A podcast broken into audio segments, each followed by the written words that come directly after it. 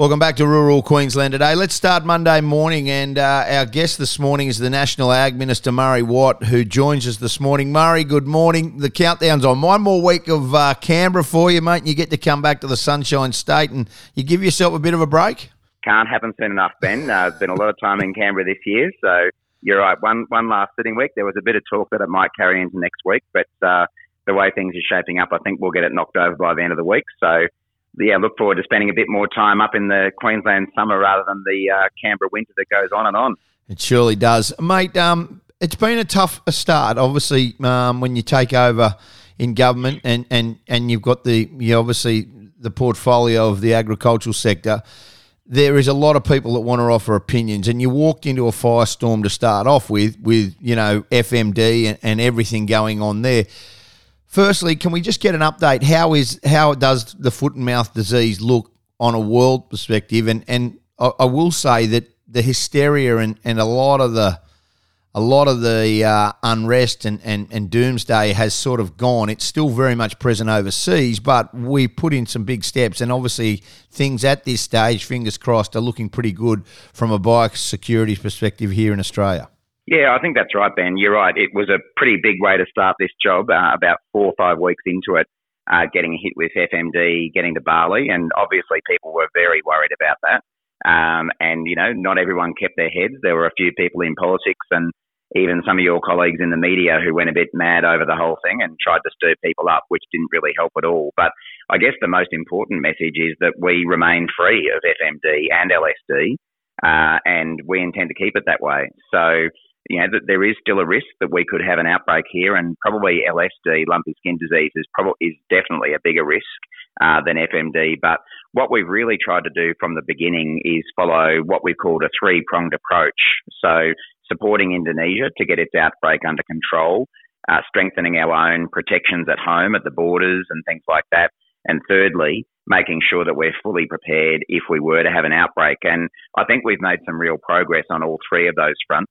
Um, just a week or two ago, we actually committed more resources to help in Indonesia through MLA and LiveCorp. Uh, we've obviously provided millions of, val- of vaccines now for both FMD and LSD to Indonesia, but also to other countries where there's a risk of it getting in, places like Timor Leste and PNG. Um, and we're providing, we've provided training to hundreds of vets and other personnel in Indonesia to take them through best practice.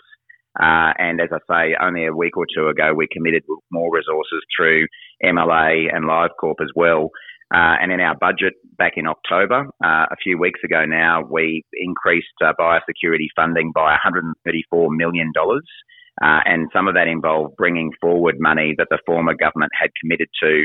They were going to spend it over four years. And we said, look, the risk is too great. We've got to get this done over the next two years.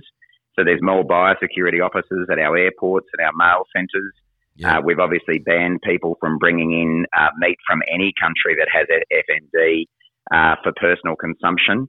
Uh, and probably since you and I last spoke, Ben, we did a, a really uh, short, sharp review of how prepared we are as a country if we were to have an outbreak. And overall, it found we're pretty well prepared, but made some good suggestions, and we're implementing them now. But I want to pay tribute to everyone in the industry who's taken this seriously as well. Uh, you know, it was a very, very stressful time for people, uh, and a lot of the industry leaders played a really responsible role in putting forward realistic suggestions rather than calling for mad stuff, which which would only just stir people up. So, sure. um, well done to all the producers as well for, for doing the right thing. Well, look, we, we, we speak with Troy Setter regularly on this show, and um, they have obviously streamlined it over in Indonesia themselves with FMD through a vaccination process, and they've shown how it can happen as well. They've shown how you can navigate in in a, in a country where there is, and they haven't had any outbreaks at all in their mm. operation. So, would that be fair to say that, with, not with the help, but looking at some of those blokes like Troy Setter and what they've done, and, and other people, you you guys have and in the government have gained a better understanding on some practices if if it was to have an outbreak here, how you could minimise the spread of it. Absolutely. I think the role that industry has played has been essential here, um, Ben, just in providing us with suggestions that will really work on the ground. Uh, I actually got to know Troy before I was ever appointed to this role, which was pretty fortunate in hindsight. Um, so we knew each other coming into it. And I've met with him regularly now over the course of the last few months, and he's always got good suggestions because he's on the ground so often himself in Indonesia, being able to report back, you know, information about what's happening on the ground, what's working.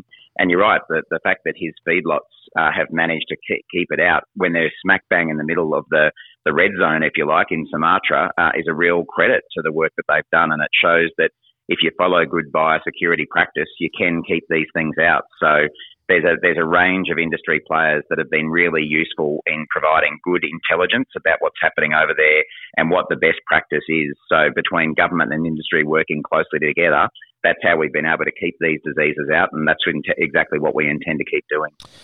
Yeah, and, and look, uh, fingers crossed that we get through it. Um, look, there's going to be some you know different times, and there's always biosecurity risks. Let's just hope that this doesn't come into our industry. Can I talk about Murray and and obviously this is a sensitive so- topic when we talk about land clearing in Queensland. Um, we've seen some huge statements made by organisations that aren't uh, linked at all to the Labor government um, around that in 2018, 2019, that Queensland has cleared the size of the Gold Coast uh, in land clearing. Now, the devil's always in the detail, and we now know that the Environmental Minister uh, in Tanya Plibersek is she's looking into it, and there is some potential – changing of legislation because it all doesn't link up. The, the federal legislation is different to each state by state legislation.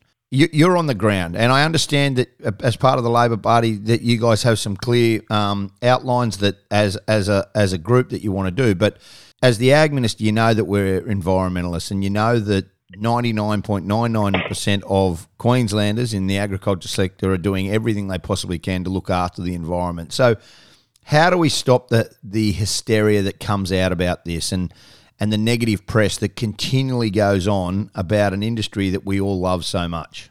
Yeah, look, I think it is a real challenge, uh, Ben, and I've said before that sometimes that, that city country divide that we have in Australia means that people don't always understand each other and don't understand what's going on. And I've really seen part of my role to be, if you like, an ambassador for the industry to make sure that all decision makers in federal government or anywhere else have access to what's really going on on the ground.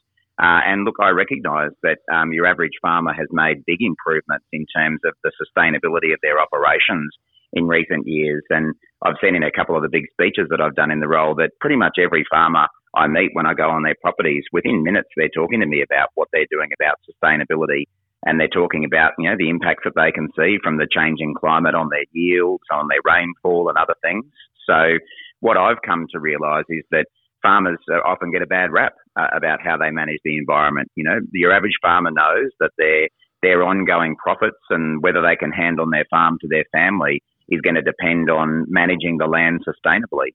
And sure. that's something that we really want to get behind. So um, I think it's actually good now that we've got a government in Canberra who, who wants to do some good things on sustainability because so many people in the industry do as well.